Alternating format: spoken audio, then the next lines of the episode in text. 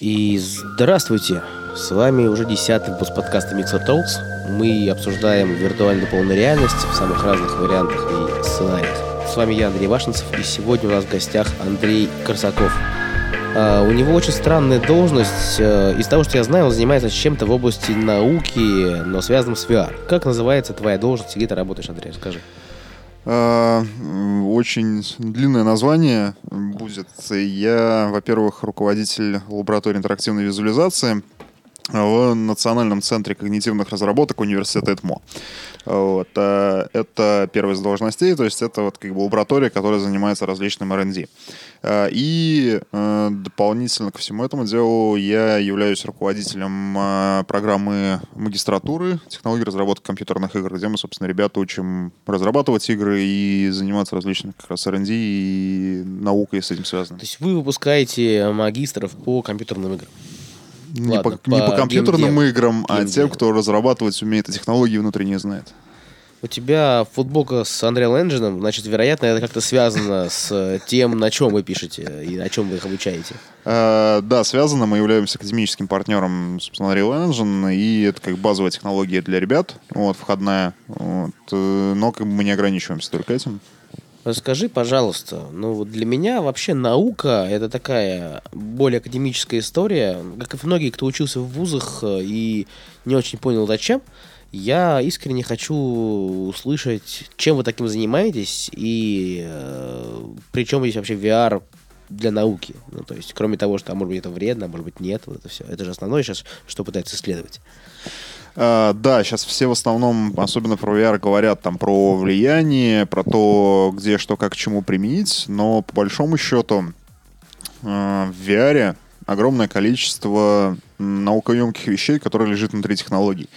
То есть uh, мы все знаем собственно, шлемы, которые все носят, покупают, э, продают и прочее, с которыми все бегают. Вот. Э, их нужно было как-то же разработать. Там очень большая большой пласт, собственно, наукоемких интересных вещей лежит именно с точки зрения железа. Вот. А для того, чтобы все это безобразие еще правильно, красиво показывать вот, в этом шлеме, еще очень большой пласт как раз именно софтверных разработок, вот, э, начиная от э, различных там э, методов, алгоритмов, которые позволяют все очень красиво рендерить, все очень быстро передавать, э, вот, синхронизировать и прочие всякие радости. Вот. И, соответственно, мы больше как раз-таки не про исследование вокруг, как раз вот про это внутреннее исследование и разработки. То есть и мы больше софтовая как раз команда, вот если говорить про нашу rnd команду. Вот, соответственно, мы делаем различные программные решения вот, э, с местами достаточно наукоемкие, наукоемкие в чем? Научная новизна, там есть определенная, то есть то, что... наукоемкость. Мы mm? проговаривали недавно, когда здесь у нас были ребята из э, там Сколково и НТИ. Наукоемкость, я прям люблю это слово. За наукоемкость вам платят. В первую Нет. очередь. Нет? в частности, нам платят за результат.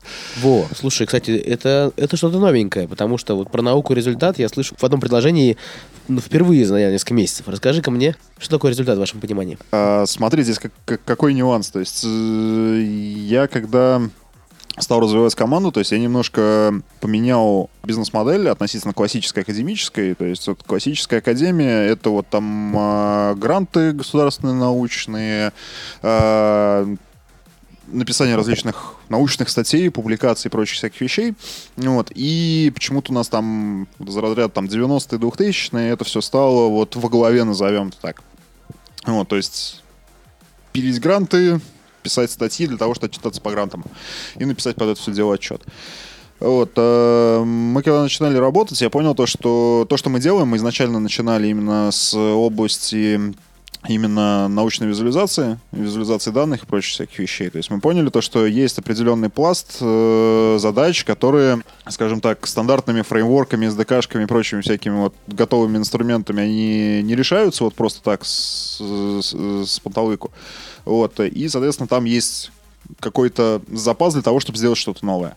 Вот. Что-то по-разному, по-новому применить, вкрячить какую-нибудь хитрую математику и прочие всякие вещи.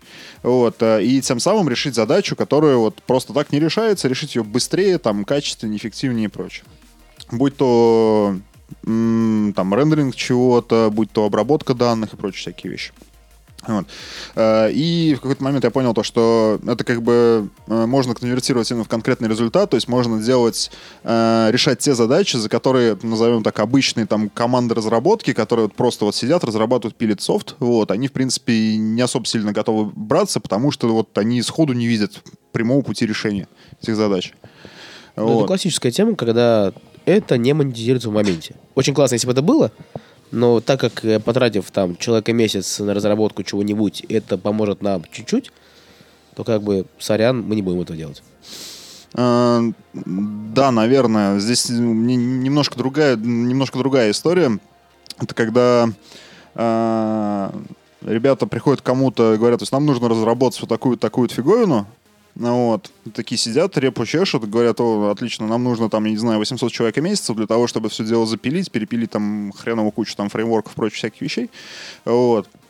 А, а мы можем на это все дело посмотреть немножко по-другому, возможно, зная как раз весь, весь этот инструментарий, как этот инструментарий, инструментарий устроен, э, и найти какое-то за счет дополнительных некоторых костылей, вот этих вот, той самой, назовем вот этой наукоемкости. По большому счету, вся вот эта наукоемкость — это э, новые костыли, которые прикручены к чему-то уже существующему зачастую, вот, э, которые позволяют быстрее, не за 800, а за 80 человек, человека месяцев, решить задачу. Тем самым сократив косты там, но при этом, э, скажем так, эти косты заберем мы себе.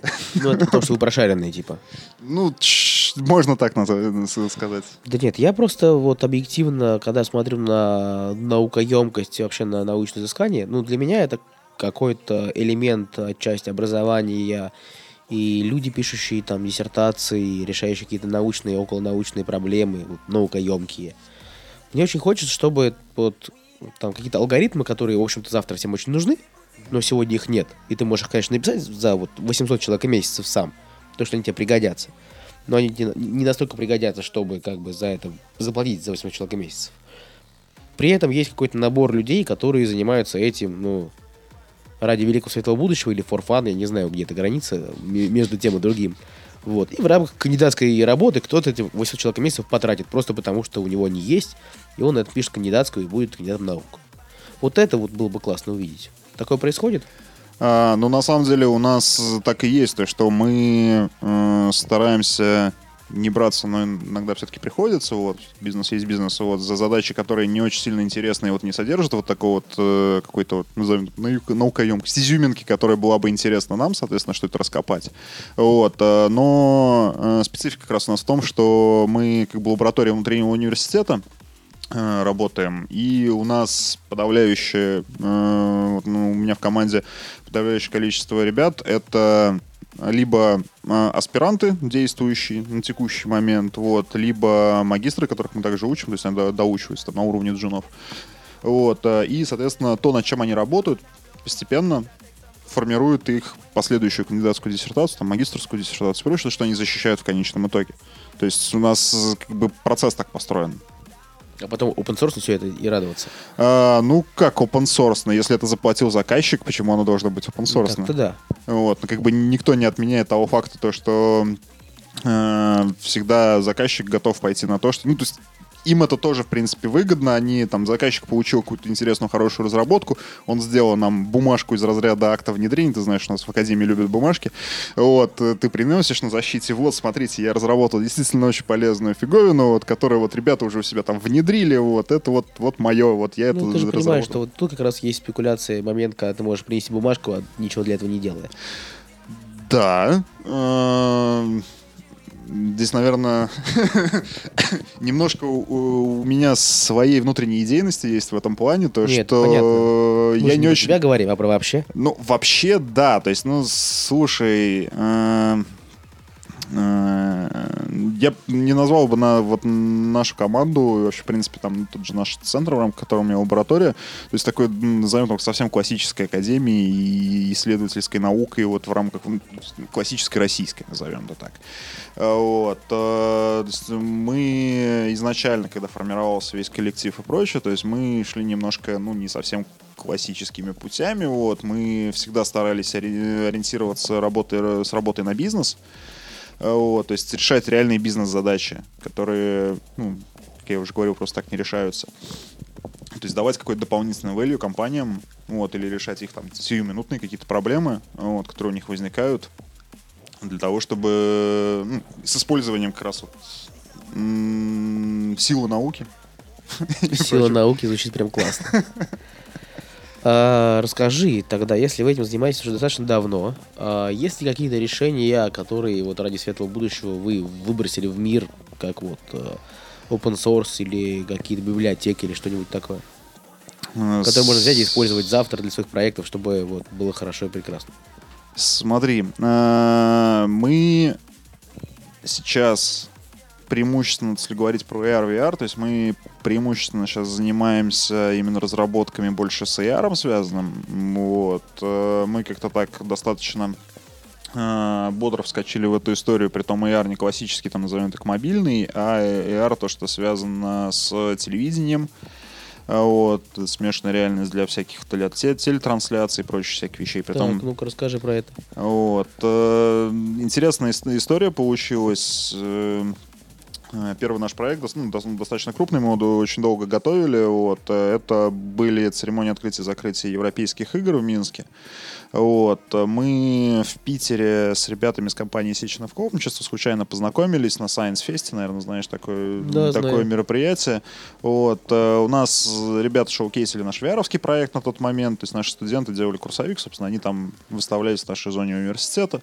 Вот. Э, и э, в, как, в какой-то момент э, подошли ребята, как выяснилось, потом технический директор компании Сеченовком и э, как там Женя, там, по-моему, исполнительный продюсер вроде. Вот. Э, подошли, посмотрели на все это дело, и говорят, вы, типа, виртуальную реальность умеете, типа, дополненную реальность умеете, как бы, ну, да, как бы, что там особо, ничего особо сложного так-то нет. Он говорит, нам, типа, необычно, надо, нам для телека. Вот. Э, ну, я так в голове покрутил, ну, вроде можем, чисто pipeline понятен более-менее, что как чему. Тут э, как раз буквально перед этим там Unreal'овский Unreal движок начал как раз пушить историю с тем, что он, их движок можно для всего этого безобразия использовать. Мы, соответственно, это как-то параллельно, собственно, изучаем. Что такое AR для вот, телевидения? А, для телебродкаста? Ну, это... Это вот так классная штуковина, когда у тебя вокруг стадиона летает дракон? Типа того. Ну, это же просто наложенный 3D или видеоряд на картинку. А, с одной стороны, стороны, да, но у тебя накладывается очень много своеобразных э, вещей, связанных с железом. Потому что э, сам по себе технический тракт, э, именно видеотракт э, по телеку, то есть он очень своеобразный. То есть э, там для этого используются специальные платы видеозахвата э, вот, и прочее. То есть э, по сравнению с э, текущими потребительскими э, системами э, дополненной реальности мобильными, например, где у тебя все трекается фактически из коробки сразу в девайсе, там, в принципе, такого нету. Система трекинга, трекинга отдельно. Э, там есть э, оптика на камерах, которую тоже нужно трекать, которая отдельно заводится тоже в систему и прочее. Вот. И, соответственно, достаточно давно, на самом деле, на рынке это существует, дополненная реальность, еще до, до, до, до того, как она пришла, в принципе, на мобильное устройство. Не, ну это понятно, это просто компьютерная графика наложена поверх. Да, Мало но того, она, она... Это же даже в офлайне. Оно в, в, в реальном времени накладывается. Это как бы лайф история. А, зачем? А, затем, что у тебя идет трансляция чего-либо, тебе нужно во время трансляции это дело показывать. А, вот, ну, то есть это как раз таки история Плюс-минус понимаешь, есть... что там происходит, трансляцию понимаешь. И там какой стадион, например, будет э, засетаблен так, как и должно быть. Камеры стоят в тех ракурсах, которые должны быть а, а вот ни черта подобного на самом деле. Да? Камера далеко не всегда встает там, где ты изначально планировал. В принципе, как у нас, у нас на многих площадках, площадках так и получалось. Вот, то, что изначально ты вроде предполагаешь, что она будет стоять там, а оказывается не там, а еще оказывается и оптика там совсем другая будет стоять. И ракурсы у тебя другие. Вот, э, получаются. И вопрос в том, что операторы двигают камерами неожиданно условно, вот, то есть они их там крутят и прочее, и классические системы трекинга, э, типа вот оптического, они не очень хорошо работают, например, на открытых площадках. вот, когда у тебя там открытый стадион назовем, э, назовем это так, вот, и когда у тебя это оптику нужно присобачивать, то есть маркеры куда-то развешивать и прочее, а у тебя камера стоит там на штативе на небольшом выступе бетонном, и хрен знает к чему цепляться. Вот, соответственно, там достаточно много челленджей. То есть вот у нас как раз-таки была история в том, что нам нужно было сделать это не студийную историю, которая очень, ну, достаточно давно отработанная, вот, а именно сделать прямую трансляцию именно на открытом стадионе. То есть есть, да, существуют кейсы э, у Zero Density, есть израильская такая э, компания, вот, э, они прям делают фактически программный продукт, это фактически кастомный Unreal.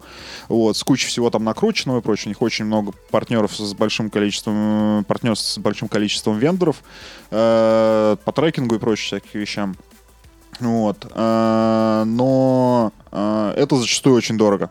То есть, ну, это разряда там для очень... Ну, тех, кто может себе реально позволить. То есть это там стоит как мост Чугунева и полкрыла от Боинга. Вот. Соответственно, у нас как бы была задача попробовать это сделать, назовем так, достаточно бюджетными средствами. Вот. Есть говно палок open source? Э, ну, типа того, да, на самом Кайф. деле. Вот. Э, из говна и палок труда студентов. А, ну как бы, вот. Вот там вся, где наукоемкость прячется. Вот. Э, не, ну это так, это шутка в рамках шутки. Э, на самом деле, э, все вот это дофига профессиональное, там, теле, виртуальная смешанная реальность, вот, оно работает на, специ- на специфическом железе. Вот. Это NVIDIA квадры, например, которые там стоит как первоначальный взнос за ипотеку. Вот, нормальные. Соответственно, дофига навороченные всякие карточки видеозахвата, типа аджевские всякие, которые там тоже стоят от 250-300к за штуку.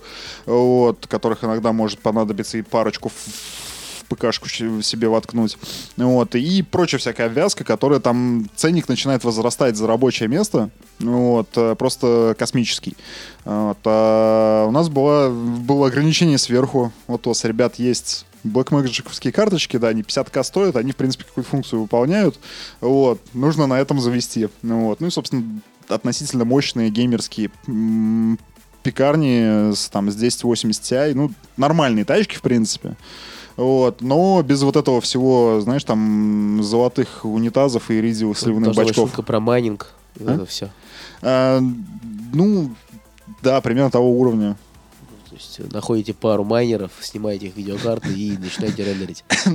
Знаешь, они насколько изнасилованные, как плохо работают с графикой потом после Понятия всего этого дела. Я вообще не имею какого-то отношения, ничего, вообще ну, не знаю. В итоге что, что получилось-то? А, в итоге что получилось? В итоге мы сделали, собственно, собрали на Unreal э, инструментарий для того, чтобы, ну, как говорится, там на костылях оно, конечно, но полностью рабочий pipeline э, с э, штативами, которые позволяют трекать, собственно, pan-tilt, то есть вращение, прочие всякие вот такие вещи, забирать с оптики, зум и прочий фокус. Вот, заводить это все дело в Unreal, вот, э, и сделали, собственно, систему синхронизации там сценарную э, под все это дело, чтобы можно было в разные моменты ивента, собственно, запускать разные сценарии, чтобы у нас была, был мультикам, то есть, соответственно, там стоял, например, 4 камеры, везде все синхронизировано, один контент, все управляется с небольшого, опять же, анриловского сервачка, все там можно менеджить, настраивать и прочие всякие вещи делать. Но что самое интересное, мы сделали это, мы собирали это не только чисто под телек, мы делали параллельную версию под мобилку. Вот, э, и... вот это самое интересное обычно. Да, вот. Э, самое интересное сложность сделать так, чтобы оно максимально близко выглядело между собой. С Unreal и синхронизировано. чтобы на мобилке хорошо показывали, да. А, ну, там с качеством графонии это отдельная история. То есть, грубо говоря, хотим большой парк мобилок, явно мы там не вытянем особо сильно дофига большой графоний. Вот. Соответственно, у нас там были тоже сразу вилка ограничений по техническим возможностям. Вот. Э, самый основной челлендж был первый, это то, что э, засинхронизироваться полностью э, адекватно по времени, потому что у нас был конкретный, конкретный сценарий на мероприятие, вот, на ивент, э, на, на шоу, которое, которое проходило, и контент должен был четко по тайм-коду, секунду в секунду запускаться и происходить на мобилке, с телека, откуда бы ты это не смотрел. Вот. А когда у тебя стадион 20 плюс тысяч человек, Вот. Ну, плюс ко всему, там на мероприятии были главы государств. Нам сразу сказали, ребята, ну, как бы на мобильную связь не рассчитывайте. Ну, то есть на, на интернет внешне не рассчитывайте. Вот. И ищите варианты, как мы будем синхронизироваться в офлайн со всем этим делом. Бросали?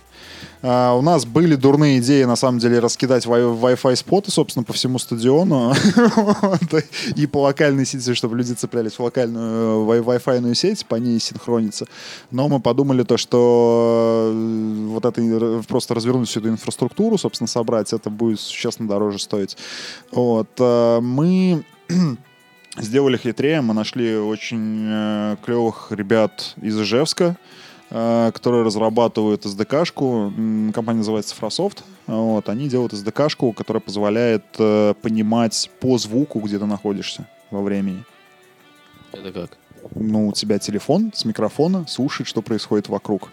Он слышит конкретный трек и говорит тебе с точностью, там, по-моему, примерно 0,2 или 0,3 секунды, в какой момент времени ты сейчас по тику находишься. А, в этом, то есть в этом это треке. синхронизация по саундтреку просто? Фактически, да. А теперь, вот. уважаемые дамы и господа, мы начинаем. И вот после мы начинаем, сразу а, Нет, э, это не очень хорошо работает с живым голосом. Вот, но это очень хорошо работает с любым записанным треком, с мастерином. Вот. Э, это такой вариант Шазама. Типа того. Ну вот. Он э, какими-то там своими хитрыми алгоритмами делает определенную сигнатуру по звуковой дорожке. Вот, и сверяет, собственно, уже сама SDK-шка внутри, слушая то, что она слышит, сверяет с этой сигнатурой, которая у него есть в SDK-шке, и четко понимает, то есть работает очень хорошо. Мы реально были поражены качеством, на самом деле.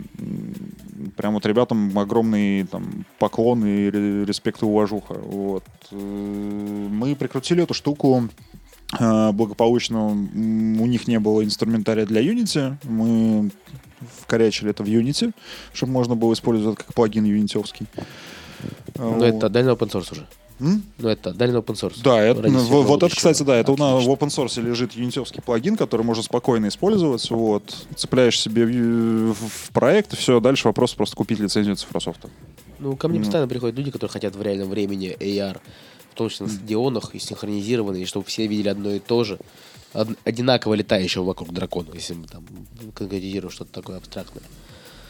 Вот. Э, ну, в итоге все получилось, все хорошо запустилось и прошло как должно Да, быть. Про прошло хорошо, вот. Э, может быть, не идеально, как нам хотелось бы, вот, но мы очень много поняли, что там как чему нужно было делать, где какие были там наши, э, наши косяки, факапы и прочее. И, собственно, следующий у нас проект был, это как раз церемония открытия чемпионата World Skills в Казани, которая проходила в августе, да, в августе, у меня все смешалось. Вот. Фактически там мы делали примерно по тем же самым рельсам, вот, но уже, назовем так, в полную мощь. Вот. Соответственно, со всем контентом и прочими всякими вещами. Вот, э, там прошло, вот как мы считаем, вот по нашему, по нашему результату практически идеально. Ко мне приходили ребята, которые занимались э, вот э, VR-искусством и созданием этого э, VR-ного контента. На а, там, который на этих, на, на пирамиде, которая показывалась. Наверное. Вы там с ними что-то делали вместе или это отдельная а, Нет, это, это отдельная история. Мы как, мы косвенно с ними взаимодействовали. У нас был один из эпизодов сценария, когда художница, одна художница рисовала что-то там с цветами, вот, в VR-сцену. Вот, а по сценарию, когда она цветок рисует, то какой-то в момент музыки этот цветок фактически лепестками из поверхностей, из граней, собственно, пирамиды вылетают лепестки цветов разлетаются по стадиону и, собственно, как бы заполняя пространство именно в дополненной реальности. Ну, то есть магия, вот такая которую вот мы видим в 3D-кинотеатрах, когда смотрим какие-то фильмы из Голливуда. Да, типа того. Вот. Только это вот либо там с мобилки, либо на телеке, либо на информационном экране ребята, ну, то есть посетители видели. Отлично. А если говорить про проекты, которые вы делали, получается, вы примерно, ну, продакшн студия-интегратор, который такие вещи делает. А, ну, в рамках рабочих лошадок у вас студенты и аспиранты. Ну, как бы это наши сотрудники. Вот. Э, полноценные ну, сотрудники. Лаборатория, она для того и нужна, собственно. Ну, фактически, да. Вот. То есть это наши сотрудники. Это очень толковые ребята, каждого своего уровня и области специалист. Вот, соответственно, мы такими разработками занимаемся. А про виртуальную реальность что вы делаете? Ну вот кроме того проекта, который показывали на Science Fest. А, про виртуальную реальность на самом деле в какой-то момент э, мы поняли то, что э, нам не очень сильно прикольно лезть там, в виртуальную реальность там, на, на, на волне хайпа, вот, э, потому что, ну, только ленивый, короче, под VR что-то не пилит. Вот. Э, заниматься низкоуровневыми всякими вещами, там, типа, допиливать какой-нибудь там фавейт, э, фавейт рендеринг и прочие всякие вещи, то есть, ну, это надо еще куда-то продать, куда продать сходу непонятно, потому что рынок непонятно, что с ним будет там в ближайшее время и прочее, то есть, непонятно, куда это зайдет, насколько эта история может масштабироваться, вот, чтобы в это вкладываться. Э, и, соответственно, мы ну, в определенный момент мы просто такие, вот, окей, у нас есть VR, мы знаем, как под все это безобразие разрабатывать, разрабатывать, мы учим студентов, как этим безобразием пользоваться. Вот. Но э, сами, как э, для разработки какого-то продукта, вот, э, мы ну, как бы решили особо сильно не вписываться. Ну, ты говоришь про фавелит рендеринг. На самом деле это же а, ключевая история. Сейчас все пытаются его продвигать. Это для, для стриминга это там кусок стриминга только того контента, который сейчас находится в полусфере, куда смотрит человек для рендеринга на мобильных шлемах это всегда важно, если там есть трекинг глаз, то это оптимизация, и понятно, что сейчас куча там, китайских компаний на рынок пойдет, им все это тоже нужно, они это сами это не сделают. Ну, то есть, неужто нет рынка для этого всего? А, есть рынок, но это очень сильно завязано на железо. То есть, это нужно потные партнерки с вендорами, опять же, тот же iTracking, железо, которое производит. То есть, это нужно реализация на уровне там дровов, драйверов видеокарт и прочих. Вот, э, и, соответственно, это нужно делать очень хороший инструментарий для того, чтобы можно было пускать в проекты, вот, чтобы другие могли это все дело использовать. Э, это не очень сильно простая история там, для команды там, плюс-минус 10-15 человек. Вот. То есть, если это будет делаться, заниматься подразделение эпиков или подразделение NVIDIA, это, да, это вот, они этим занимаются. Вот. А вот для такой команды, как мы, то есть, когда взаимоотношения сейчас устраиваются с той же с NVIDIA, у нас взаимоотношения с эпиками есть, но мы не настолько глубоко интегрированы в всю эту историю. Вот, поэтому вот то, что связано очень сильно глубоко с железом, это достаточно сложная вещь, в которую вот нам не сильно интересно, назовем так, с точки зрения бизнеса вкладываться, если нет запроса конкретного от производителя железа. Кстати, с чем у нас, кстати, была одна история. С Таутрекер, наверное, знаешь? Да, знаю, ребят. Ребят Илью.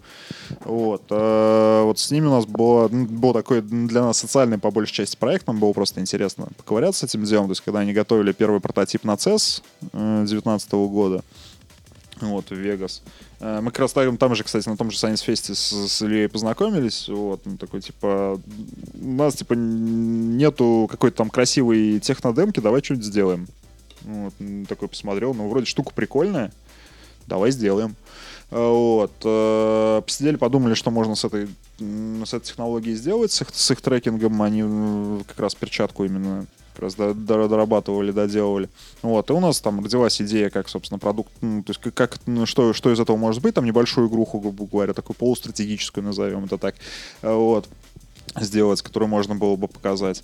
А, и, соответственно, мы вот там вот полезли как раз внутрь для того, чтобы прикручивать и докручивать SDK-шку тау-трекера на уровне Unity, прикручивать различные там инверсную кинематику и прочие всякие радости ко всему этому безобразию. Там как раз был пласт э, в том, э, с чем можно было интересно поковыряться. Вот, и был непосредственно прямой э, контакт с ребятами-производителями, разработчиками этого железа. То есть мы фактически сразу параллельно, они допиливали что-то в своей SDK-шке, мы, соответственно, прикручивали это, обновляли и тестировали уже непосредственно в софтине. Вот, то есть вот, вот на таком уровне это может работать.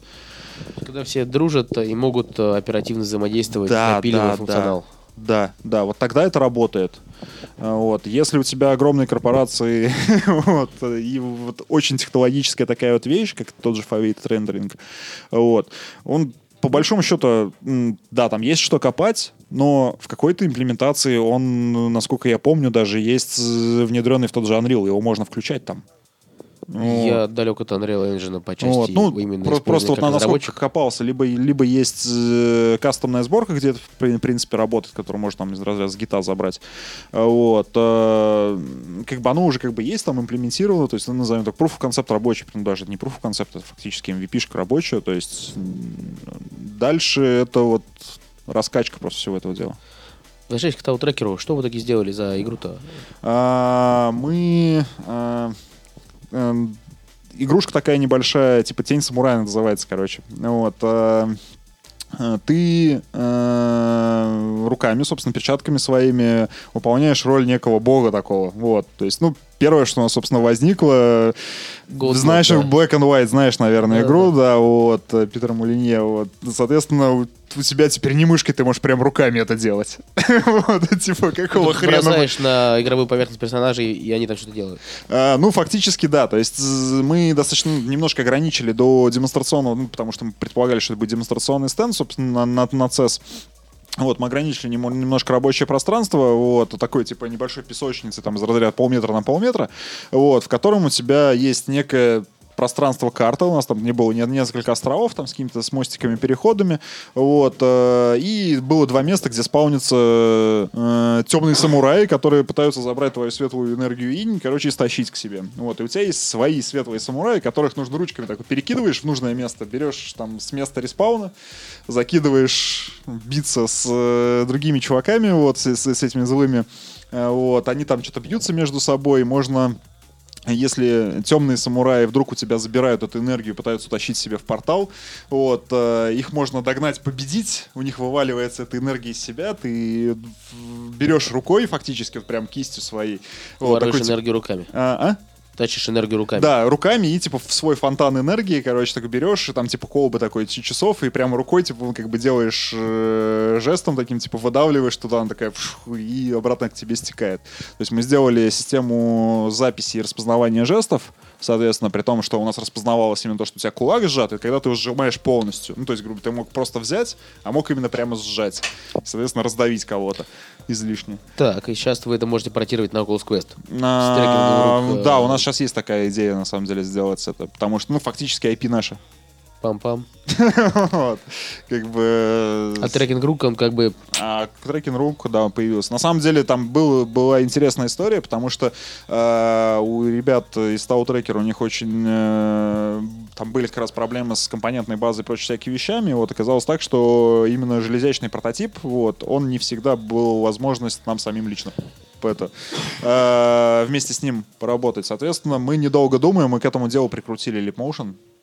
То есть у нас как бы система, которая работает с Тау-трекером и с Leapmotion. Вот, собственно, и мы на Leapmotion отрабатывали, тестировали, вот, а потом, когда появил, ну, появилась перчатка, мы уже на ней дорабатывали. Вот, соответственно, Забавно. ну, как бы технологии достаточно близкие, просто у одной есть свои минусы, у другой там плюсы, которые обходят минус там того же Leapmotion, например, с, с окклюженом. Вот, так люди общи- оптической. Прикольно. Расскажи, я понял примерно про вашу лабораторию, но вы максимально близко связаны с компьютерными играми. А кто чем еще занимается вот, в стране по части науки, наукоемких исследований в области виртуальной дополненной реальности? Наукоемкие исследования. Ну, вообще, вот там я Эм. просто слышал много про медицину, про там, промышленность, какие-то такие штуки. Я просто не понимаю, это либо должны быть коммерческие истории, понятные, которые коммерциализируются, это мне ближе. Потому что, ну, если есть заказчик, который го- готов дать за это рубль, наверное, это имеет смысл делать. Но есть же какое-то количество людей, которые делают эти вещи в стол, потому что они правильные и потому что есть спрос там социальный на это все.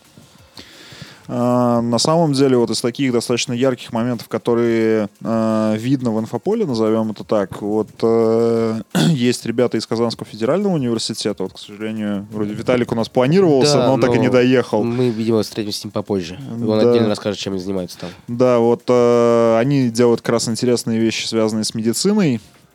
Вот, в том, числе, в том числе на базе исследований, как бы и внутри делают, делают исследования э, наукоемкие вещи. Вот, э, вс- всякие такие. слово.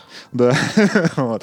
А, И есть, точно я знаю, ребята из э, Самарского, по-моему, медицинского э, университета, если говорить про медицину, вот у них есть некое программное решение, которое, ну, они изначально делали не в принт, не под VR, вот, но, э, насколько я помню, могу соврать, конечно, вот, но вроде они прикручивали туда, собственно, VR для того, чтобы можно было там операции и прочие всякие вещи, то есть, собственно, это дело тренировать именно как бы в VR. Вот. Я помню, они э, разрабатывали как раз систему там достаточно реалистичной симуляции мягких тканей, вот, прочие всяких вещей. Вот. А она нужна для чего? М? Для, себе, э, Для операций, для, Мат-модель? для симуляции операций. Мат-модель создания или что? Э, ну да, то есть мат-модели реализации всего этого дела, чтобы тебя, когда ты разрезаешь, разрезаешь виртуальным скальпелем тело человека, оно у тебя там кожа красиво, правильно расходилась, грубо говоря, как она должна. Вот, э, вот помню, по- по-моему, это как раз вот их разработка была. Они использовали для этого дела Sculptris. Я не знаю, может быть, знаешь такую штуковину. Не. Это достаточно старая железяка. Это такая мышка для скульпторов, короче, для 3D-скульпторов. Она с системой обратной связи. Вот, это такой типа стилус, который там задней стороной привязан, короче, к большой э, полукруглой хреновине, вот, которая есть система обратной связи, то есть, которая не дает тебе в случае чего там ткн- ткнуть дальше или дает систему, ну, ощущение сопротивления. Вот, насколько помню, они вроде вот эту штуку к нему прикручивали. Вот, чтобы у тебя было полное ощущение того, что ты реально у тебя сопротивляется ткань под тобой и прочее. Ну, кто такие штуки только не делал. Я видел, Microsoft в Research анонсировал такие штуки с обратной связью. Но там оно выглядело очень странно и, ну, на мой взгляд, неюзабельно. Эм, Возможно, но видишь, здесь, здесь проблема в том, что это все research. То есть э, это как раз то состояние, когда э, если тебе повезет, ты можешь сразу сделать продукт, который пойдет на рынок. А можешь не повезти. И ты сделаешь патенты, которые даже если пойдут на рынок потом, э, Да. ты через них кого-то взгреешь. Да, Корпоративная история. например. Вот. То есть это ну, как бы R&D, оно такое. То есть э, тебя может взлететь, может не взлететь. Вот, потому что ну, в науке как, то есть в любом там мир у нас э, то, то, что делается, вот, отрицательный результат это тоже результат. Ну да, Вот, то, что ты если не- у тебя есть на это мешочек, мешочек золота, и как бы он бесконечный. Ну, для этого у нас как раз обычно и существуют всякие различные государственные гранты для под поисковые исследования и прочие всякие штуки. Вот. Но это тоже отдельная история, как... э, Ну, то есть технически у вас э, отрицательный результат тоже результат, и вы тоже довольны, если ничего не получилось. а, в зависимости от истории. Если это история связана с конкретным а, бизнес-заказчиком, Ну, которому... конечно, нужно- нет. Да, Ну, то они есть, же грустят, бы, да, денег есть, дают. Если получился отрицательный результат по этому пути, мы ищем другой путь. Вот, чтобы результат получился положительный. Это моя любимая история. Думал, как бы вселенский успех, а нет снова опыт. Да. Вот. э, В случае, если это такие прям исследования-исследования, вот, там отрицательный результат вполне себе тоже результат. Это может быть стать основанием для того, чтобы другую ветку запустить, которая может дать результат лучше, чем предполагался гипотетически по тому результату, по, по, тому- по той ветке исследования. Вот. Поэтому Вполне, почему нет? То есть, ну, в принципе, это классическая история выбора инструментов или там а, поиска пути решения даже инженерной задачи. То есть, если ты знаешь инструментарий и прочее, то есть ты можешь предположить изначально, то есть такой путь решения про задачи. Вот. А он неожиданно может не сработать, у тебя всегда в голове все равно крутятся какие-то запасные, каким путем можно пойти. Вот. Чтобы там на крайняк у тебя всегда есть в столе скотч, вот, э, и пару палок, которым можно там прикрутить все это дело, и оно, и оно. Чтобы оно там на- начало двигаться, шевелиться и прочее. Вот. ВДшечка. Вот, Потому что э, сейчас э, вот область науки, э, ну, науки, научных исследований, вот именно связана с VR и AR, она очень сильно э, разделилась на пласт совсем таких очень сильно поисковых исследований, вот, э, фундаментальных. Ну, в принципе, любая наука такая есть. Есть более прикладные исследования, то есть вот мы как раз лаборатория, которая занимается прикладными исследованиями, то есть это С уже понятно. Это не- уже ближе к конечному продукту, то, что называется. надо вот. сделаем. Да, надо сделаем, вот, вот при- примерно в этом плане. Вот, а, и сейчас вся, в принципе, наука так работает. А какие сейчас есть у вас глобальные задачи нерешенные? Ну, вот если говорить про э, наукоемкость и- исследование исследования. Ну, это такая, с одной стороны, наукоемкость, с другой стороны, это очень прикладное э, потенциальное решение, которое очень неплохо может выстрелить. Э, в общем, продолжая историю про дополненную реальность, вот, не принципиально, что на самом деле какую, то есть это вопрос инструмента и платформы. Э, сделать э, так, чтобы система вот сама по себе программная система дополненной реальности э, понимала реальный мир, который он дополняет Что такое понимала? понимала. А вот смотри, ты, ну, как Это семантическое выделение объектов? э, э, не только семантическое выделение, но и сделать возможность, собственно, виртуальный вот это, то, что дополненного объекта стул. взаимодействовать с ним. Это стол. Да, но смотри, в чем прикол. Это стол, это стул, но у тебя ты берешь телефон дополненной реальности, у тебя появляется какой-то там чувак-персонаж, вот, ты поворачиваешь, он такой, о, да, вижу стул, вот, и он подходит, в него садится. Но при этом ты сам, когда создавал, собственно, сцену, ты не говорил ему, что там будет стул, Не, какой он, как, как в него посадить. говоришь про процедурную генерацию вот э, сцен. Нет. Э, Ну, то есть, ну, а ты же ее сцену генеришь, э, исходя из там, окружающего, из, из сканирования окружающего мира. У А, тебя не- появляются объекты на сцене вот, динамические, исходя из того, как ты их сканируешь, получается. А, не совсем так. А, по большому счету, нам не обязательно создавать геометрические объекты, не обязательно их сканировать. А, Вот. Например, если говорить про, например, сесть виртуальному персонажу в стул, вот буквально недавно была очень, очень хорошая, очень хорошая публикацию, статейку мы нашли. А, ребят, ребят просто параметрически определили э, тремя точками можно за- задать э, генеративную анимацию персонажа, что он будет, естественно, максимально естественно садиться на любой подобие стула, назовем это так. То есть, по большому Ну, счету, мало нам... того, да, это рабочая история. Да, вот. а, по большому счету, э, нам достаточно э, на картинке, по картинке определить в пространстве, где эти три точки находятся. Чтобы сказать, вот, вот этому чуваку, вот здесь есть стул, туда возможно сесть. Направленный туда. Да, вот, то, то есть, грубо говоря, два, два, вот, два подлокотника, вот жопу Ну да. сюда сажать.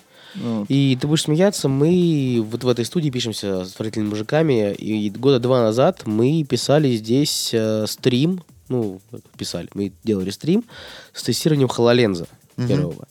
И мы играли в игру Fragments. Я помню Да, вот прекрасный такую. момент, когда главный персонаж, который там у тебя является ассистентом, подска- подсказывающим, что делать, Мгм. садится на стол.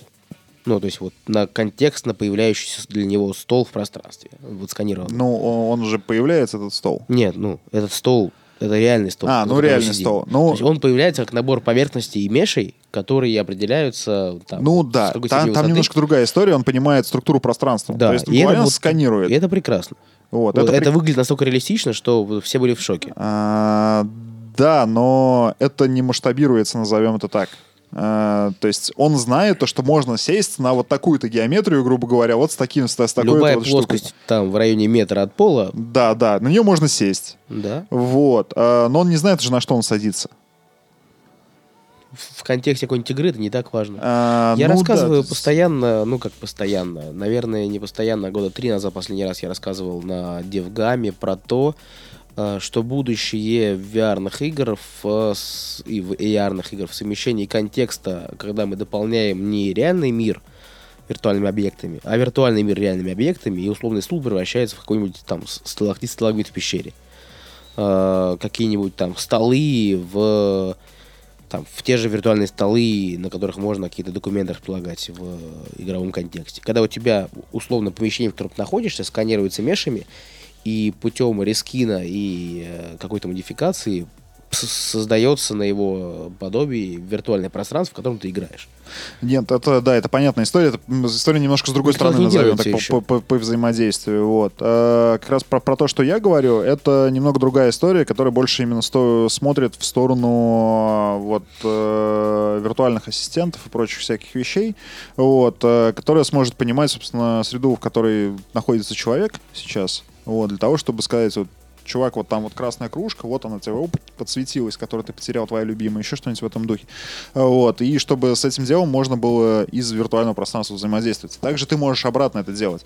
Но здесь вопрос в чем? А, Сканер а, угла линзы, который, который стру- структурное пространство воспринимает, это дополнительная железка, по большому Безусловно. счету. Вот. э, у нас как раз сейчас задача стоит сделать так, чтобы это просто из видеопотока исч- вычленять все это Из дело. РГБ. Ну, это очень круто будет. Вот. То есть мы нашли уже ряд инструментов, которые позволяют это делать фактически на лету, ну, то есть ба- банальной сегментации на тех же нейронках, вот, прочих всяких вещах. Вот. э, Мы нашли очень хорошие работы, которые позволяют э, фактически статической картинке получать э, глубину, просто RGB-картинки, вот, получить глубину пространства. Она не идеальна, но оно работает.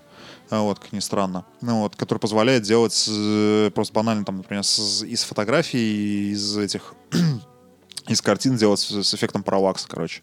Вот, просто да, дает глубину, при этом никакой дополнительной информации ниоткуда больше, больше не берется. Вот, соответственно, вот у нас сейчас э, в ближайшей перспективе, где-то полгода, мы хотим собрать вот набор существующих э, точечных, назовем так, решений и попробовать заставить, собственно, виртуальное пространство, собственно, понимать, собственно, где, где находится оно сейчас, Все что оно дополняет. уже даже в виде отдельных SDK будут полезны и плагинов. А, ну, потенциально, да. Вот, потенциально, да. Но как бы, а мы сможем, собственно, предлагать уникальные решения для рынка и сначала э, э, иметь конкурентное преимущество для того, чтобы делать э, интересные штуки вот, на основе вот этих вот наших разработок. Прикольно. Прикольно. В общем и целом, а где ты видишь перспективу приложения ваших скиллов в следующие пять лет, например? Ну вот вы сделаете набор э, этих решений и там будете каким-то образом продавать кому-то. А дальше? А, смотри, это очень, очень сложная история, потому что, особенно в перспективе пяти лет, потому что если взять даже прошедшие, там, например, два года, там, с 17 по 19 год, у нас очень сильно многое поменялось и в команде, то, чем мы занимаемся и прочее, то есть оно всегда очень динамично меняется. А, Вот. А, Я не могу а, сказать, где мы будем, но я могу примерно обозначить, куда мы планируем. Вот. Вот.